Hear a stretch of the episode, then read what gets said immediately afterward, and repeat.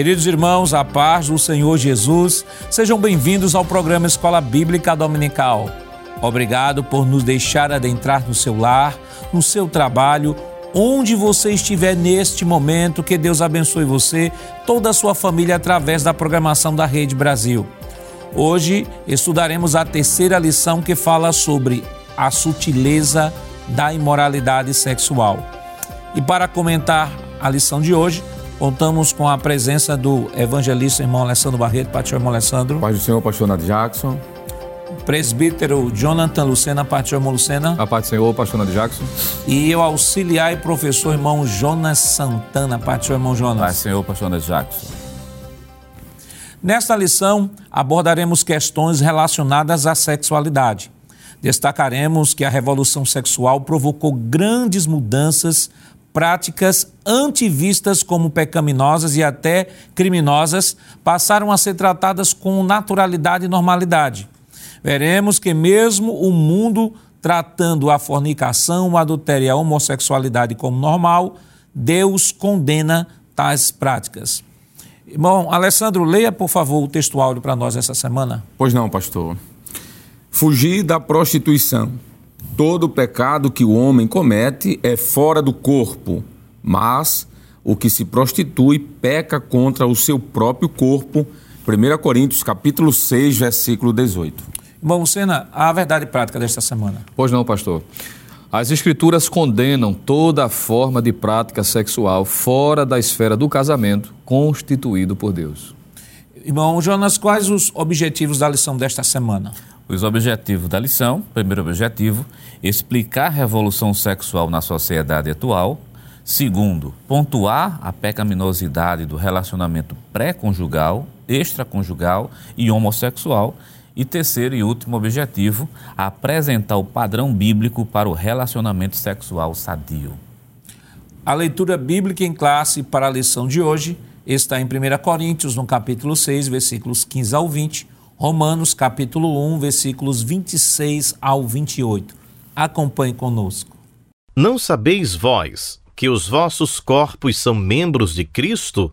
Tomarei, pois, os membros de Cristo e falos-ei membros de uma meretriz? Não, por certo. Ou não sabeis que o que se ajunta com a meretriz faz-se um corpo com ela?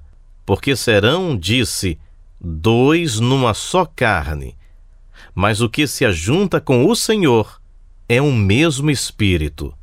Fugir da prostituição. Todo pecado que o homem comete é fora do corpo, mas o que se prostitui peca contra o seu próprio corpo. Ou não sabeis que o nosso corpo é o templo do Espírito Santo que habita em vós, proveniente de Deus, e que não sois de vós mesmos? porque se fostes comprados por bom preço, glorificai, pois, a Deus no vosso corpo e no vosso espírito, os quais pertencem a Deus. Pelo que Deus os abandonou às paixões infames, porque até as suas mulheres mudaram o uso natural, no contrário à natureza. E semelhantemente também os varões, deixando o uso natural da mulher, se inflamaram em sua sensualidade uns para com os outros, varão com varão, cometendo torpeza e recebendo em si mesmos a recompensa que convinha ao seu erro. E como eles se não importaram de ter conhecimento de Deus, assim Deus os entregou a um sentimento perverso para fazerem coisas que não convêm. Queridos irmãos, estamos iniciando o seu programa Escola Bíblica Dominical esta semana, estudando a lição de número 3, que tem como título A Sutileza da Imoralidade Sexual. Semana passada nós aprendemos um pouco sobre a banalização da graça, estivemos trabalhando as diversas a, interpretações né, modernas que tem dado ao termo graça e que a partir dessas interpretações as pessoas têm buscado viver uma vida dissoluta, uma vida completamente dissociada de uma responsabilidade moral.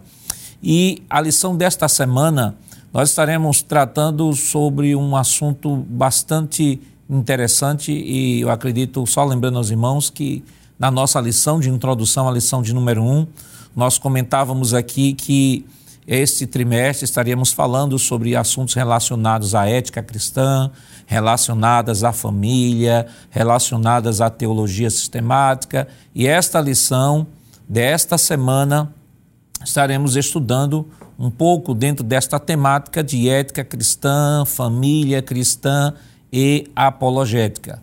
O tema da lição, a sutileza da imoralidade sexual, ela vai mostrar a quebra de um princípio maior, princípio maior que nós, só relembrando que nós já estudamos no trimestre passado, quando estudamos sobre o Sermão da Montanha, nós estudamos diversos princípios ali relacionados também aos Dez Mandamentos do Antigo Testamento. E esta semana nós estaremos estudando sobre aliás, o sétimo mandamento, que é não adulterarás, que é a versão negativa do mandamento da preservação do matrimônio e do corpo, ou seja, a santificação do corpo e do matrimônio. Então, neste tema, entre as questões relacionadas ao casamento, questões relacionadas à, à vida de solteiro, a, a satisfação ou a busca, melhor dizendo, de um casamento, quais os princípios que Deus estabeleceu para essa entidade ou para essa instituição, aliás, primeira instituição criada por Deus, e hoje nós estaremos fazendo uma revisitação né, dentro desse tema, já que o trimestre passado, quando estivemos estudando sobre princípios, sobre valores morais, a partir do Sermão do Monte, nós estivemos também comentando sobre este assunto. Então, irmão Alessandro, a lição desta semana tem como título A Sutileza da Imoralidade Sexual. O que é que a gente já pode, primariamente, já introduzir para o professor que nos acompanha? Pois não, pastor Nando Jackson. É, como sempre, é feito de forma introdutória a definição de alguns termos, pastor, que a gente entende que é importante para abrir porta para o comentário do assunto que será abordado. E uma das expressões que acredito ser bastante pertinente aqui, pastor, é a expressão imoralidade. Não é? Penso que a lição vai permear do começo ao fim sobre esse termo. E trazendo assim uma definição bem prática, pastor, uma definição etimológica dessa palavra e também uma definição bíblica, uma definição teológica, o dicionarista Antônio Oais, ele diz que imoralidade é o caráter ou qualidade do que é imoral. E ele continua: conduta ou comportamento que não se pauta pela moralidade. E ele vai à frente. É algo que é cinismo, é uma dissolução, é a prática de maus costumes, depravação, libertinagem. E ele termina dizendo que é um ato imoral. Só por essa definição, pastor, de uma perspectiva secular, nós não estamos olhando aqui para uma perspectiva bíblica. Estamos olhando aqui para o dicionário da língua portuguesa a gente já entende de que a questão da imoralidade é algo muito sério, não é? Quando a gente vai para a perspectiva bíblica, teológica, a palavra que aparece para imoralidade, que também poderia ser impureza, dentro do Novo Testamento a palavra impureza e imoralidade são compatíveis. É a expressão poneros, que significa aquilo que é imoral, no sentido de imoralidade física, ou também no sentido de imoralidade é, moral, ou espiritual também. Essa mesma palavra, ela, na Bíblia, traz a ideia, pastor, daquilo que é lascívio. Em algumas traduções da Bíblia, do Novo Testamento, aparece como imoral, iníquo, perverso. E uma outra palavra que se aproxima muito dessa expressão poneros é a palavra porneia. Inclusive tem a mesma raiz, que é de onde vem, por exemplo, em português, a expressão pornô, é de onde vem a expressão pornografia, pornofonia, prostituição. Então é algo muito amplo. E eu diria, pastor Nad Jackson e, e, os companheiros que aqui estão, de que só por essa definição, pastor, para concluir primariamente essa, essa fala introdutória, é, a questão da imoralidade quebra alguns princípios dentro da, da, do contexto bíblico. Por exemplo, o princípio da sacralidade do corpo, pastor. Quando Paulo escreve aos Coríntios, no capítulo 6 da sua primeira carta, versículos 13, ele diz assim: Os manjares são para o ventre e o ventre para os manjares. Deus, porém, aniquilará tanto um como o, os outros. Aí ele diz: Mas o corpo não é para a prostituição. E aqui é onde vem a palavra imoralidade, imoralidade, senão para o Senhor e o Senhor para o corpo. Então a imoralidade quebra esse princípio da sacralidade do corpo. O corpo foi feito por Deus, o homem foi feito por Deus como algo sagrado mesmo. Um outro princípio é o princípio da glorificação, pastor. Capítulo 1, capítulo 6 de 1 Coríntios, versículo 20, Paulo diz assim: Porque fostes comprados por um bom preço, glorificai, pois, a Deus no vosso corpo. Então, onde há a prática da imoralidade, da impureza, esse princípio da glorificação a Deus através do corpo é quebrado. E finalizando, há também o princípio da propriedade. A Bíblia diz que o meu corpo não é meu. Parece até um trocadilho de palavras, né? Capítulo 6 de 1 Coríntios, versículo 20 diz assim: Porque foste comprado por um bom preço, glorificai, pois, a Deus no vosso corpo e no vosso espírito, os quais pertencem a Deus. Então, biblicamente falando, eu não posso fazer o que eu quero com o meu corpo. O meu corpo é de Deus. Então, existe o princípio do pertencimento, existe o, o princípio da propriedade. E finalizando, o princípio da habitação. Primeiro carta de Paulo aos Coríntios, no capítulo 3, versículo 16, o apóstolo Paulo é claro: Não sabeis vós que o vosso que vós sois templo de Deus e que o Espírito de Deus habita em vós? Se alguém destruir o templo de Deus, que é o corpo, Deus o destruirá, porque o templo de Deus que sois vós é santo o princípio da santidade. Então, pastor, a imoralidade quebra esses princípios aqui em relação ao corpo, já que a imoralidade é praticada através do próprio corpo do homem. Então, de forma introdutória, pastor, acho que seria interessante o professor em sala de aula começar trazendo essas informações que são básicas para a lição de hoje. E a lição, a lição desta semana, irmão Lucena, ela, ela evoca, como já falamos aqui inicialmente, é o sétimo mandamento, que é a proteção do matrimônio e do corpo. Uhum. A gente percebe que, à luz da própria história humana, a família é o único fenômeno social e religioso que se achou em todas as civilizações. Deus instituiu a família, a instituição da família é anterior ao Estado é, e anterior a qualquer instituição. Né? A família, como já diz né, a, a, a sociologia, né, a célula máter da sociedade. Então, quando nós estamos falando aqui especial essa semana, a imoralidade sexual. Estamos falando da sexualidade dentro da perspectiva que Deus planejou e projetou para a humanidade.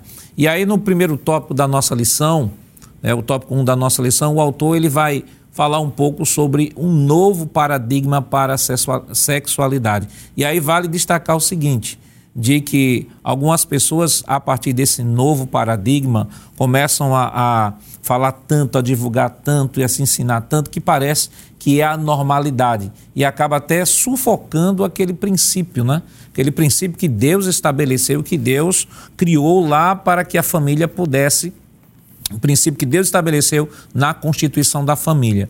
Então, quando nós falamos desse novo paradigma para a sexualidade, nós estamos falando de um distanciamento completo daquilo que Deus projetou para que fosse é, gozado e vivenciado pela família. Perfeitamente, pastor. Uma vez que é bom aproveitar essa lição e lembrar, é algo que, claro, está na mente de todo cristão que, que se dedica a conhecer um pouco mais a Bíblia, de que a sexualidade em si ela não é pecaminosa, ela não é errada. O senhor bem frisou aqui de que Deus estabeleceu, claro, dentro do contexto familiar e para a procriação, a gente vai ver isso no decorrer do comentário, e a sexualidade foi estabelecida por Deus, não foi o diabo que criou.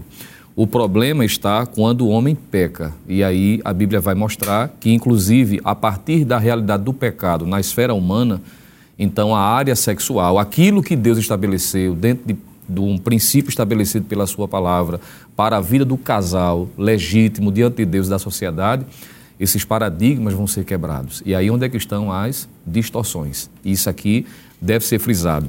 A Bíblia vai dizer de forma clara de que as distorções advêm exatamente da natureza caída, como consequência da realidade do pecado na esfera humana. Isso pode ser visto, por exemplo, em Marcos capítulo 7, versículo de número 21, onde fica claro de que da natureza caída procedem todas essas distorções também na área da sexualidade. E em Gálatas capítulo 5, versículo 19, o apóstolo Paulo vai nos dizer o seguinte, Gálatas capítulo 5, versículo de número 19. Porque as obras da carne são manifestas. Ele está falando da natureza caída, atingida pelo pecado. Diz o seguinte: as quais são prostituição, impureza, lascívia. E no versículo 20 ele segue falando de algumas obras a mais. Mas observe que essas duas expressões que aparecem aqui, ou três, não é? Prostituição, impureza e lascívia está dentro do contexto da lição de hoje. Então, a distorção advém, ou distorções advêm da natureza caída. A Bíblia vai dizer de que essas distorções, a propósito, uma vez que fere ao princípio não é, que Deus estabeleceu, é incompatível com o andar do cristão. E, e, o cristão precisa entender, uma vez que a sociedade, me permite usar uma expressão, empurra de goela abaixo, não é? para que ache-se que isso é tudo normal, a Bíblia vai dizer de que distorções na área sexual não podem ser compatíveis com o viver cristão.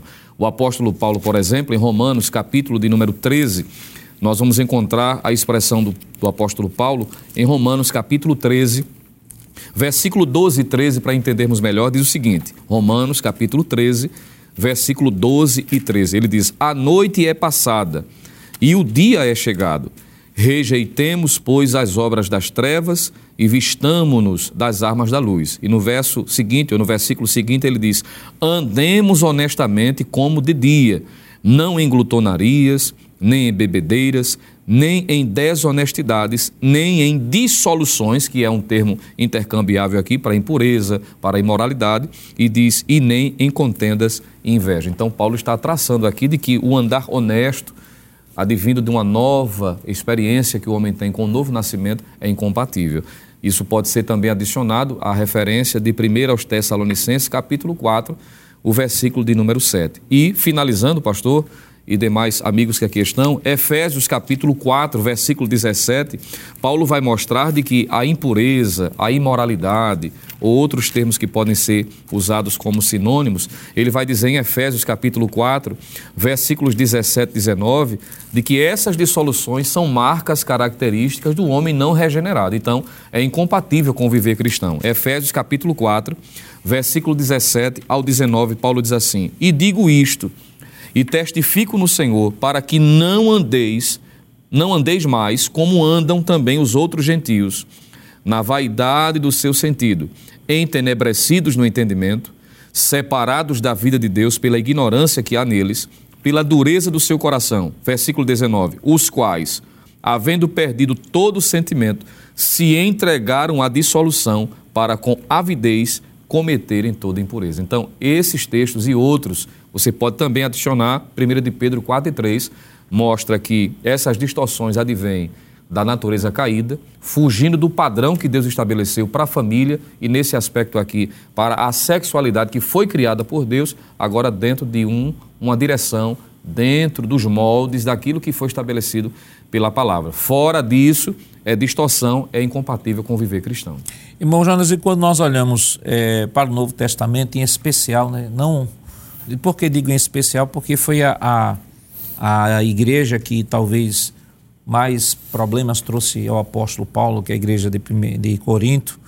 E o apóstolo Paulo, ele naquela igreja, ele fala de maneira bem clara, né? já foi citado o texto aqui de 1 Coríntios, no capítulo 6, né? Paulo falando sobre o corpo como morada do templo do Espírito Santo. E quando a gente vai para todo o contexto histórico, a gente percebe que a sociedade greco-romana era uma sociedade voltada exclusivamente para o hedonismo, para tudo que era prática libertina, considerando que os cultos, ao, o culto à deusa da fertilidade era, era revestido de toda de, de todo um, um, um ritual orgiático, né? tanto que elas eram chamadas as as prostitutas e santas prostitutas, né, as sacerdotisas prostitutas.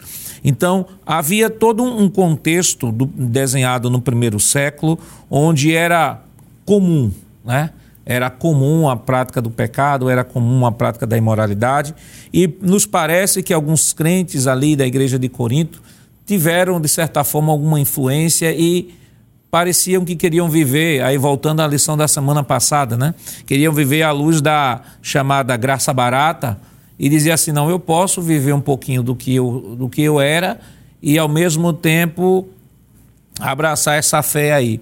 Mas quando a gente se depara com o texto, Paulo vai trazer um princípio que eu acho terrível aqui, aqui que ele diz, por exemplo, em 1 Coríntios, 1 Coríntios no capítulo 6, e aí eu queria que o senhor comentasse, que ele diz assim, é, versículo 16, diz assim: Ou não sabeis que o que se junta com a meretriz faz-se um corpo com ela?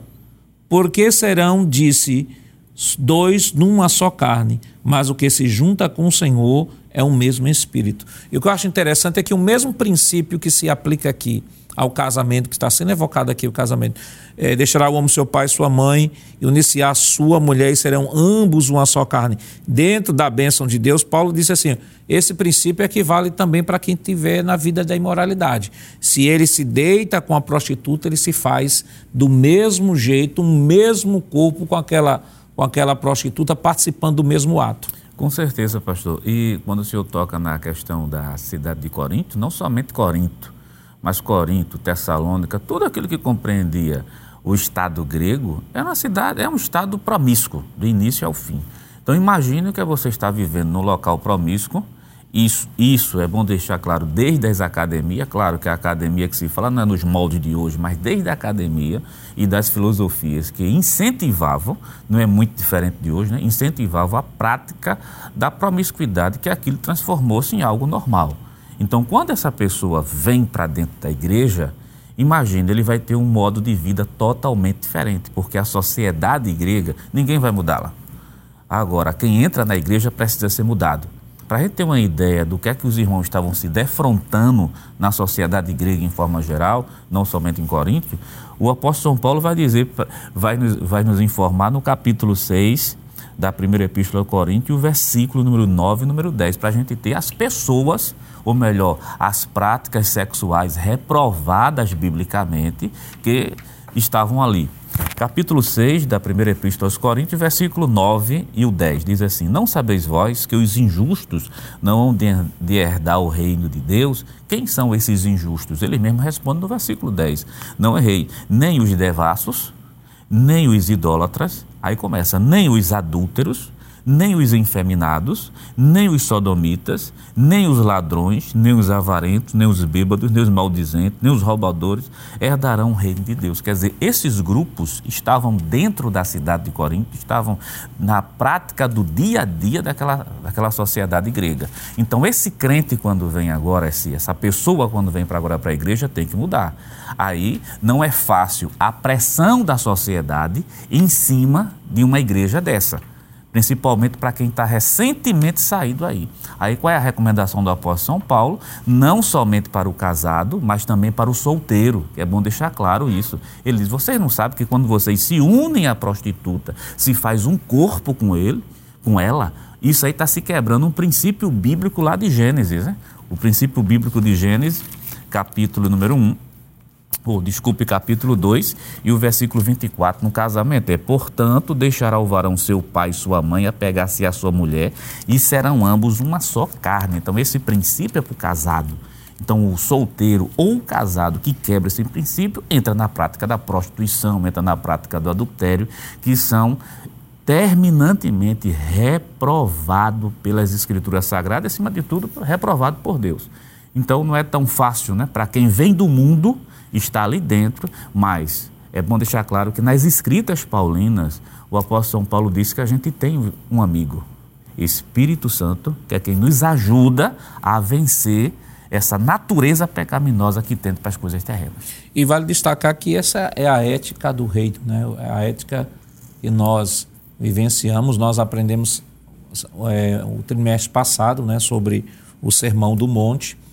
Nós sabemos, é claro, que o mundo está alheio a Deus, está alheio aos valores, mas a igreja do Senhor Jesus Cristo, ela vive a ética do reino. E é baseado nesses princípios, princípios que são imutáveis, princípios que são normativos, princípios que se estabelecem ao longo de toda a história da humanidade e não muda, são esses princípios que a igreja do Senhor tem seguido, porque a palavra, o nosso Deus é imutável, sua palavra é imutável e seus princípios imutáveis.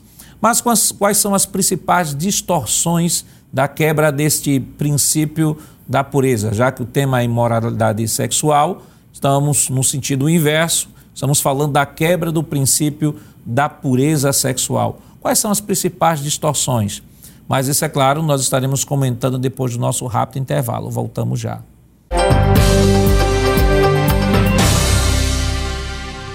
Queridos irmãos, estamos de volta no seu programa Escola Bíblica Dominical, esta semana estudando a lição de número 3, que tem como título A Sutileza da Imoralidade Sexual. Né? E no bloco passado, ou no bloco anterior, nós trouxemos aqui uma definição sobre imoralidade sexual e falamos um pouco sobre o princípio né, da pureza sexual, a formação da família, o projeto de Deus para a família.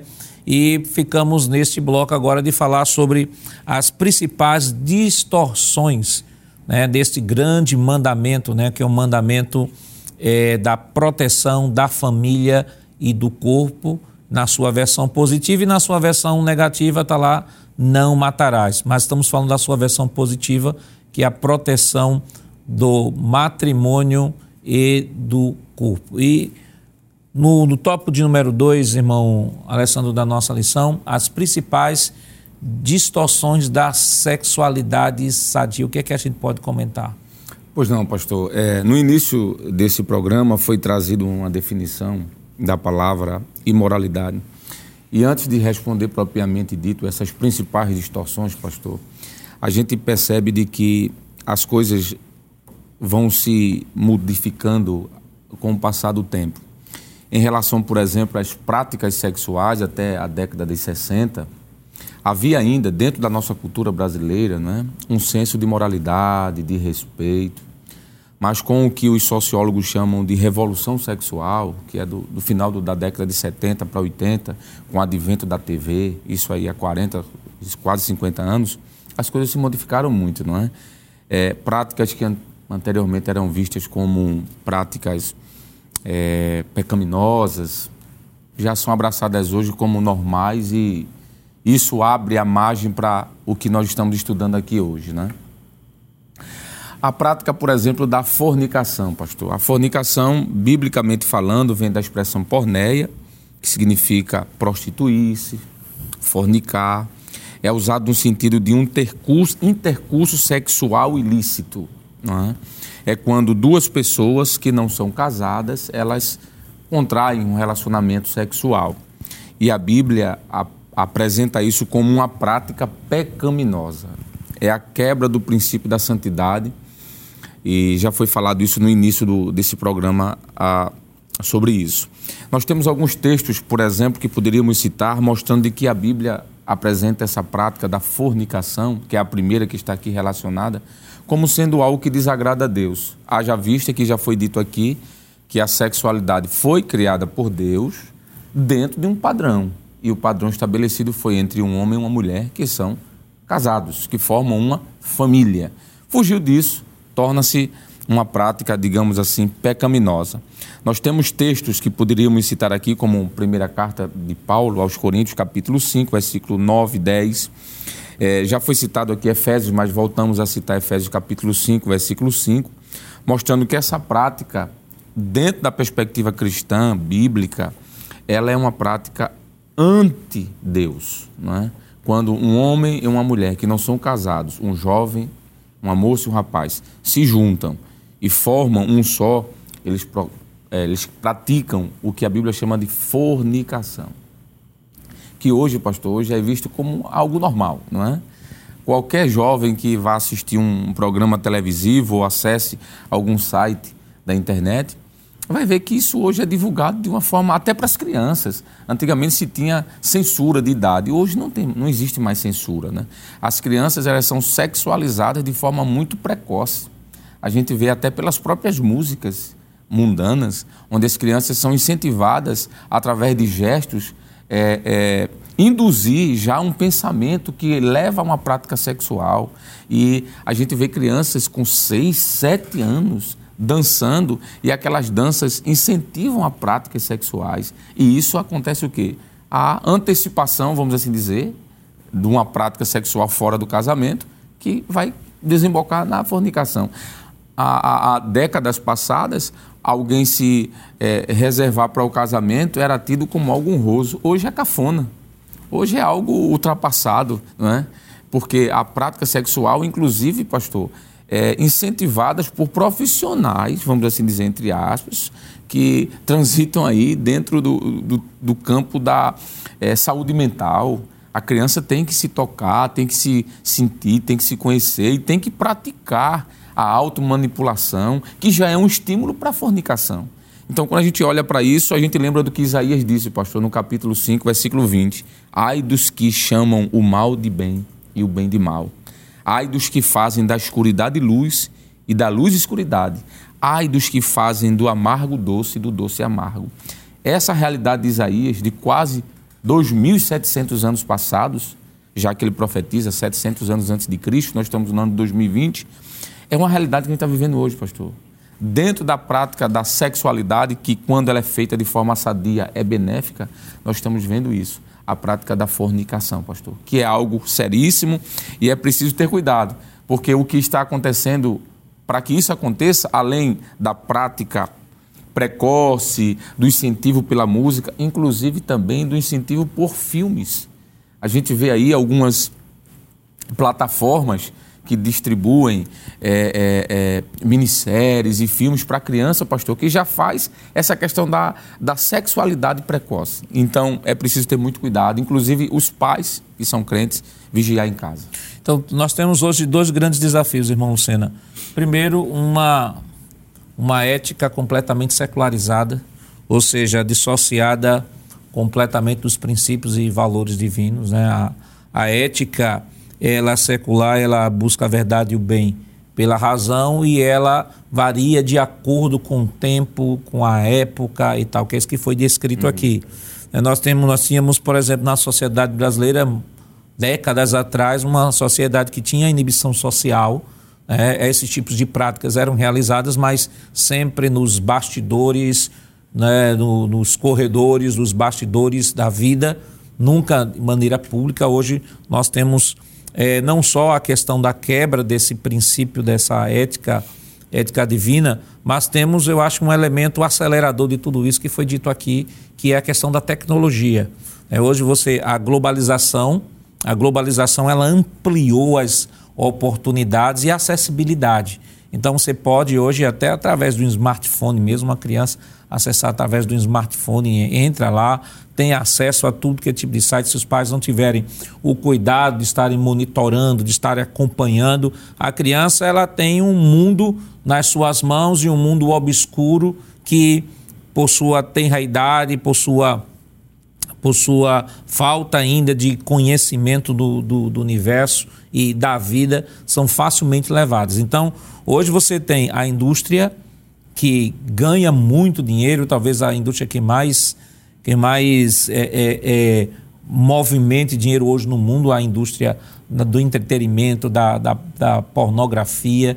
E isso tem repercussões em todos os campos da sociedade, inclusive até questões que estão, por exemplo, ah, relacionadas à, venda de um carro, aí tem que ter o apelo sexual, a venda de um sabonete, às vezes a venda de um produto que não tem nada a ver com o dia a dia, ah, com, com pelo menos aquele tema relacionado àquele produto, mas está sempre presente porque é de fato a sociedade que está debaixo de toda essa ética secular dissociada do princípio divino. Perfeitamente, pastor. E isso é lamentável. O senhor fala, é, tratou de um assunto aqui que é muito importante, que é essa banalização que aumentou a proporção tal por meio, principalmente, da informação que hoje é rápida, né? E fazendo com que outras distorções, como já foi tratado aqui, se tornassem muito tranquilamente aceitável para a sociedade, uma vez que essa informação é impressa na mente muitas vezes de algumas pessoas involuntariamente, como o senhor fez, por conta da exposição, não é? a, a, a apelação da área sexual, que é lamentável. Tanto é que TV aberta hoje, para quem realmente, de fato, quer criar os filhos, por exemplo, seus adolescentes, suas crianças, no temor de Deus, é inviável porque, com muita naturalidade, ao que, ao que uns há anos atrás, eu lembro, não é? Ah, na minha época de adolescente, juvenil, a gente percebia que existia aquela questão de mensagem subliminar, não é? Se falava muito. Hoje não é mais subliminar, é taxativo, é claro, está diante dos olhos. E isso foi abrindo portas para outras distorções, como já foi tratado aqui, além da fornicação, o adultério, que há uns anos atrás era considerado até como crime, crime. Né? na nossa Constituição brasileira. E isso já se percebe que no, no, andar da carruagem, o que era tido como pecado se tornou normal. Isso é um fato, embora a Bíblia mostre de forma categórica de que continua sendo pecado, ainda que as leis brasileiras, é? a lei do homem, trate com maior naturalidade, mas continua sendo pecado, do Antigo ao Novo Testamento. Inclusive, em decorrência do uso da tecnologia, hoje surgiu uma nova modalidade, se é que eu posso chamar de nova, para o adultério virtual, não é? Uhum. Então, pessoas que às vezes querem se justificar dizendo que não houve o contato físico, já que o adultério, a definição, é a relação sexual entre pessoas casadas com pessoas que não são seus cônjuges, com, conforme fica claro em Mateus capítulo 5, versículo 27, e também Romanos capítulo 3, versículo 9. Mas, em virtude dessa facilidade, hoje a pessoa querendo, é? pode cometer esse, essa distorção sem ter necessariamente o contato físico, não é? a conjunção carnal, como alguém queira, que é também considerado biblicamente como pecado. Nós tivemos no trimestre passado a oportunidade de tratar, à luz do sermão do monte proferido por Jesus, quando ele diz que se alguém apenas atentar e cobiçar em seu coração, cometeu adultério. Então, realmente é lamentável e, como crentes, precisamos ter cuidado, porque uma coisa é a sociedade, que, claro, a gente sabe que está sem Deus, jaz no maligno, como a própria palavra diz, mas o grande problema é, se agrava é quando essa naturalidade começa a, a sutilmente, e aí a palavra sutileza, entrar na cabeça de alguns cristãos, que, lamentavelmente, pastor, quando a gente olha o cenário brasileiro, o movimento evangélico brasileiro já tem pessoas que já não se sentem mais é, chocados parece natural. E quando se vê, por exemplo, um casal, jovens, na igreja, por exemplo, que se mantêm puros, quando um casal há, há muitos anos conserva o casamento, para alguns evangélicos é tido como algo até anormal. Pasmem, eu estou falando de evangélicos. Mas essa lição ela vem a calhar para confrontar exatamente essa cultura errônea. E a finalidade justamente desse excesso de informações distorcidas, irmão Jonas, tem como finalidade levar à cauterização da consciência, né? Uhum. Ou seja, é tanta informação distorcida que a finalidade é que é, as pessoas estejam tão familiarizadas com essas distorções que já não, conseg não consigam perceber que aquilo mais é uma distorção e acabe cauterizando a mente e tomando aquilo como natural. Sim, e o senhor falando, pastor, sobre a questão da distorção que entra de maneira natural, é, eu me reporto ao título da lição, né? Ao, ao, a palavra-chave dessas lições todinha, sutileza. Né? Sutil. Como é que isso entra na sociedade? Através da educação. Como já foi mencionado aqui pelo evangelista Alessandro, pelo presbítero irmão é, Jonatas, através da educação, através dos filmes, através de cinema, entra aí através de programações infantis. A educação sexual hoje, por exemplo, que é praticada no, no ambiente, no ambiente escolar, já desde cedo, quando um jovem da igreja, o irmão, é, o presbítero irmão Jonatas falando aqui, eu acho interessante, achei interessante, me, me lembrando que se um jovem cristão ele impõe a, o seu desejo de casar virgem, virgem, isso é tido como fosse uma coisa absurda. Peraí, mas não está se falando de um direito adquirido que essa pessoa tem? Então, como é que isso pode ser uma coisa absurda? Quando se fala de um casal que chegou aos seus 45 anos, né, 47 anos de, de casados, por exemplo. Até no, no, Congresso de Mulheres teve um casal que nosso pastor apresentou com mais de 50 anos. Não, 65. 65 anos, obrigado, é, evangelista. 65 anos de casado, para muitos isso é tido como fosse um estrondo. Não, isso faz parte, isso é natural realmente. Foi, é, esse é o princípio que foi estabelecido justamente por Deus. Mas de forma sutil, vai se entrando. E o pior, pegar aqui a deixa aqui do nobre presbítero. É, infelizmente, essa pressão de fora que vem de maneira sutil, entrou em alguns grupos evangélicos, não é na, não é na igreja de Cristo, né? entrou em alguns grupos evangélicos que passam a ideia também de naturalidade dessas, dessas práticas. Aí, ao passar do tempo, você vai ficando isolado em qual aspecto? Aquele que quer manter o seu casamento longe do adultério, longe da prostituição, de todo tipo de fornicação, é considerado antiquado. Bom, antiquado, não, é considerado bíblico. Deixa eu ler um versículo, eu acho que um versículo bom que combate é, Hebreus capítulo número 13 e o versículo número 14. Hebreus cap 13, versículos 14, porque essas verdades bíblicas têm que ficar muito claras, independente da educação social ou de algum grupo evangélico ou de algum coach evangélico, né, que hoje está tá, é, coach evangélico, tenta suavizar as coisas. Mas a Bíblia continua dizendo em Hebreus capítulo 13, versículo 4: Venerado seja entre todos o matrimônio e o leito sem mácula. Porém, os que se dão à prostituição e aos adultérios, Deus os julgará. Qual o padrão para a sexualidade sadia? Isso é claro, estaremos comentando depois do nosso rápido intervalo. Voltamos já.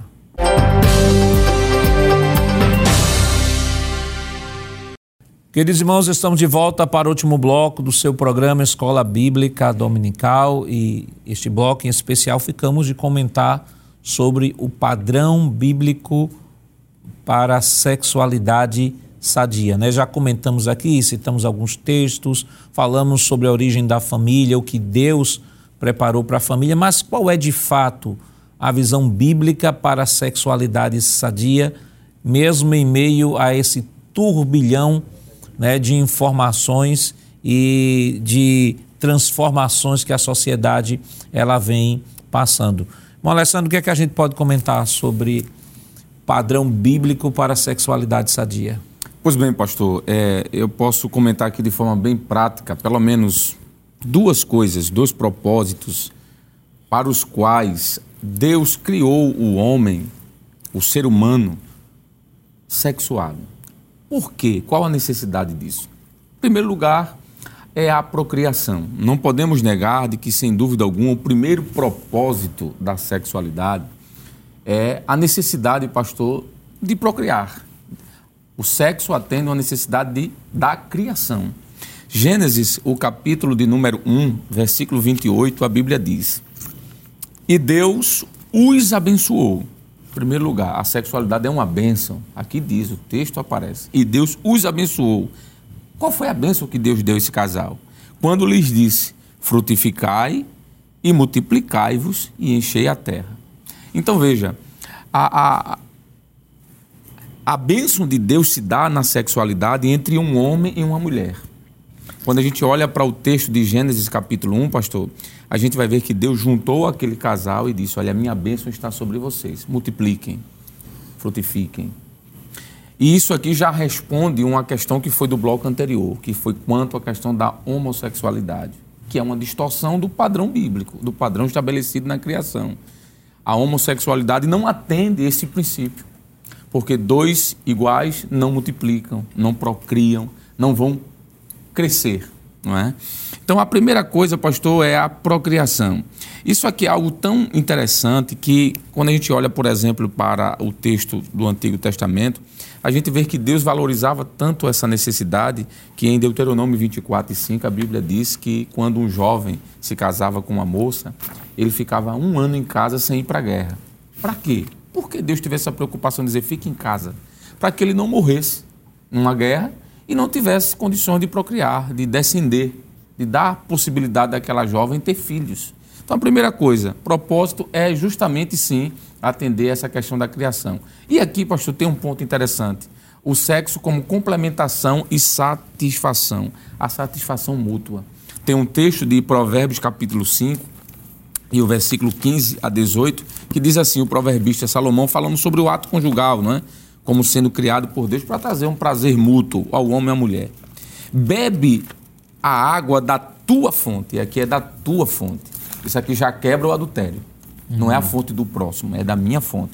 É com a minha esposa, da tua fonte. E das correntes do teu poço. Quebrou mais uma vez aqui o adultério e a fornicação.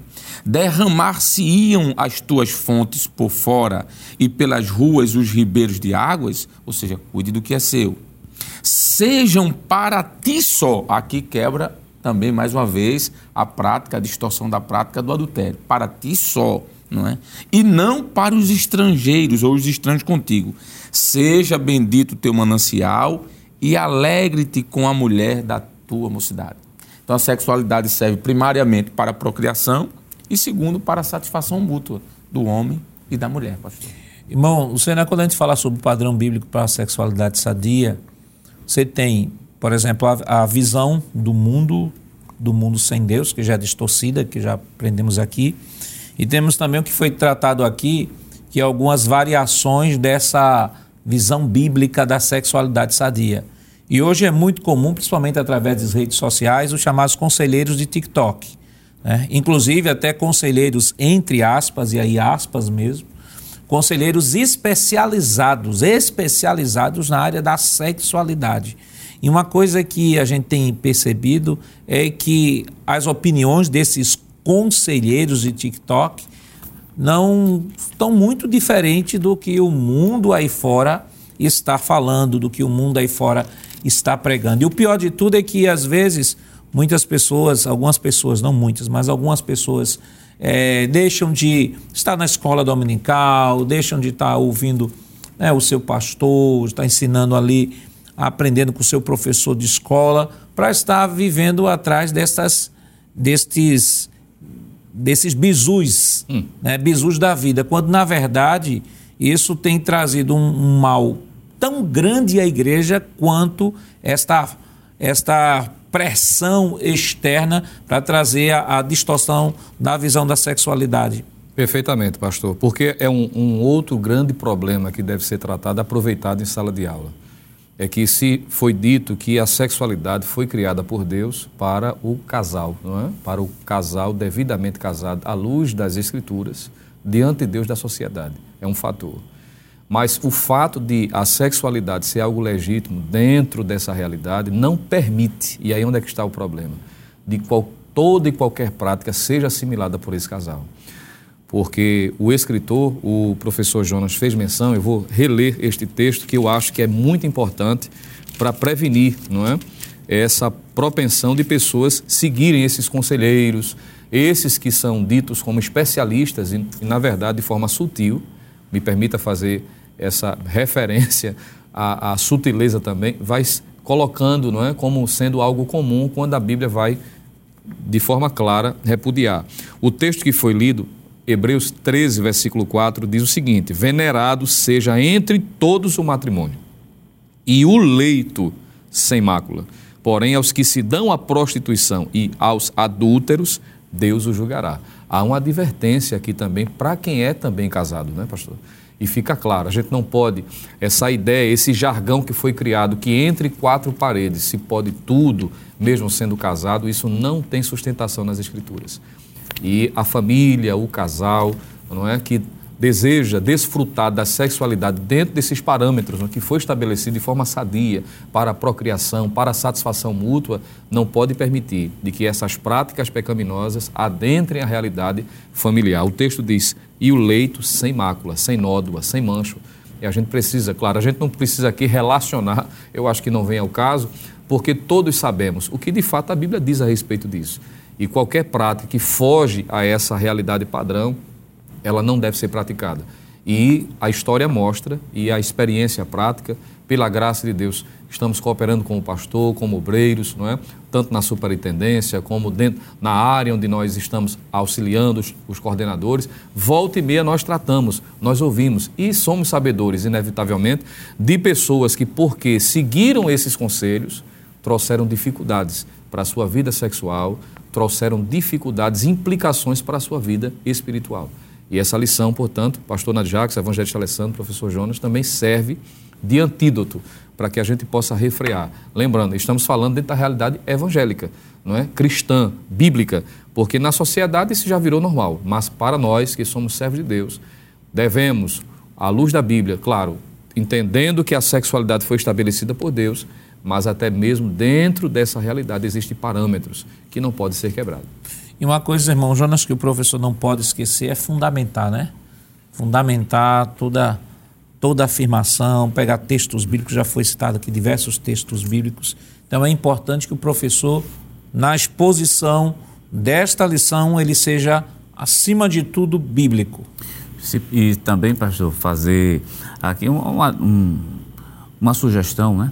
a superintendência das escolas dominicais aqui em Recife, onde o senhor, nosso superintendente, tem produzido os esboços. E os esboços da lição, que é um auxílio, está recheado de versículos bíblicos que fundamentam justamente toda a afirmação que nós fazemos aqui e aquilo que está lá realmente escrito. Então, o professor tem que deixar muito claro que ele precisa de Bíblia, porque é o padrão, é o princípio, o princípio está ali. Por exemplo, posso citar um de tantos outros. Primeira, primeiro livro aos Tessalonicenses, capítulo 4, versículo número 3, que diz assim: Porque esta é a vontade de Deus, a vossa santificação. Aí tem dois pontos que eu quero chamar a atenção, porque o mesmo versículo diz que vos abstenhais da prostituição. Quer dizer, em outras palavras, quer dizer, a santificação passa, né? Entre tantas as coisas que se abstenha, que se afasta da prostituição, como a palavra grega que vai ser utilizada aqui também pode ser aplicada a diversos tipos de pecado, olha, da prostituição, do adultério, fornicação, da lascívia, do desejo desordenado. Interessante é, mencionar que muitos, né, com efeito esse que o senhor citou, desses TikTok, né, não fala da palavra santificação na hora que vai, na hora que vai aconselhar um casal. Quer dizer, eu, por, o porquê? Porque a santificação passa pelo texto sagrado. Então o professor precisa de texto bíblico texto bíblico tem de maneira suficiente de Gênesis e Apocalipse para combater adultério, prostituição, lascívia, concupiscência e qualquer tipo de pecado. E, aliás, é o texto, né, 1 Tessalonicenses 4, de 1 a 8, o senhor citou o 3, né, mas de 1 a 8, sim. é o texto que antecede né, a, a grande narrativa paulina sobre o arrebatamento da igreja. E mesmo depois de falar sobre o arrebatamento da igreja, esse tema volta ao, ao, ao centro né, das discussões. Há um outro texto também que nós queríamos sugerir ao professor que ele possa estar se, se debruçando, né, que é Romanos, no capítulo 6, capítulo, capítulo 6, versículos 1 ao versículo 13.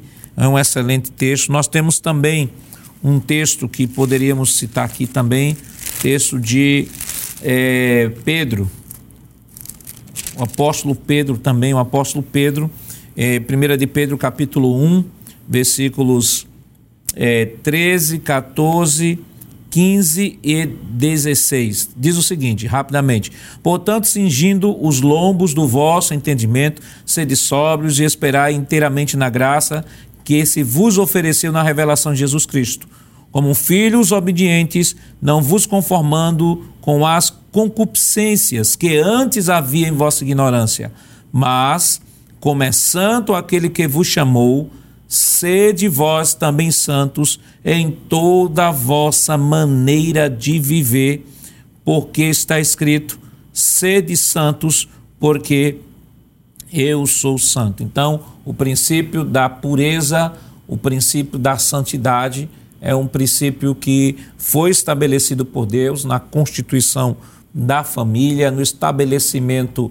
É, no, no estabelecimento da sexualidade humana e que se aplica tanto ao casal, ao casal, porque o sexo foi criado para ser realizado dentro dos parâmetros do casamento, quanto à pureza sexual para aquele que é solteiro e que deve viver uma vida de castidade, viver uma vida de pureza sexual, esperando o momento, né, se não tiver o dom do celibato, de chegar o seu momento de casar e poder desfrutar desta bênção de Deus para a família. Prezado professor, hoje aprendemos que qualquer prática sexual fora do modelo bíblico traz consequências morais e espirituais. Deus quer que vivamos o sexo no padrão por ele estabelecido, o que de fato nos fará realizados e plenos. Que Deus continue abençoando em nome de Jesus. Chegamos ao final do programa de hoje, onde estudamos a terceira lição que fala sobre a sutileza da imoralidade sexual. Na próxima semana, iremos estudar a quarta lição com o tema A sutileza da normalização do divórcio. E esperamos contar com sua audiência. O programa Escola Bíblica Dominical vai ao ar na TV toda sexta, às 21h30 e no sábado, às 16 horas também está disponível em formato de podcast no Spotify, em nosso canal no YouTube, Rede Brasil Oficial. Acesse o canal, se inscreva, ative o sininho e compartilhe nossa programação. Obrigado por sua audiência e até o próximo programa. Que a graça do nosso Senhor Jesus Cristo, o amor de Deus nosso Pai, a comunhão do seu Santo Espírito estejam com todos hoje para todos sempre. Amém.